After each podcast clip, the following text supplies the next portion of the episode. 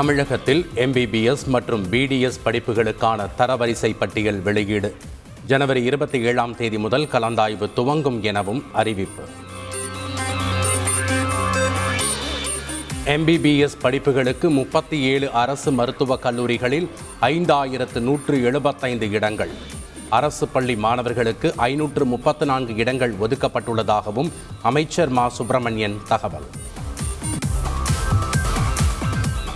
தமிழகத்தில் மேலும் முப்பதாயிரத்து இருநூற்று பதினைந்து பேருக்கு கொரோனா தொற்று. ஒரே நாளில் நாற்பத்தாறு பேர் உயிரிழப்பு என்றும் சுகாதாரத்துறை தகவல்.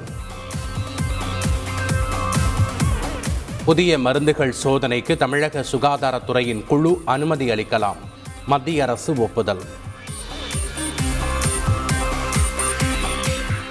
கொரோனா பரவல் அதிகரிப்பு தொடர்பாக மத்திய சுகாதாரத்துறை அமைச்சர் இன்று ஆலோசனை.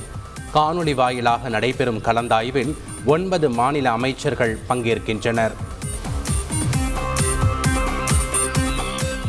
வங்கி படிவங்களில் தமிழை பயன்படுத்துமாறு நிதியமைச்சர் பழனிவேல் தியாகராஜன் வேண்டுகோள். ஏழை மாணவர்களுக்கு கல்வி கடன் வழங்குமாறும் வங்கியாளர் குழு கூட்டத்தில் அறிவுரை. தமிழகத்தில் நகர்ப்புற உள்ளாட்சித் தேர்தலை நான்கு மாதங்களுக்கு தள்ளி வைக்க வேண்டும். உச்சநீதிமன்றத்தில் இடைக்கால மனு தாக்கல்.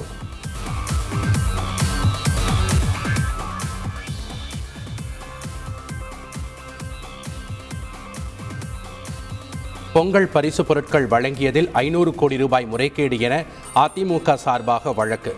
சிபிஐ விசாரணைக்கு உத்தரவிடுமாறு சென்னை உயர்நீதிமன்றத்தில் மனு.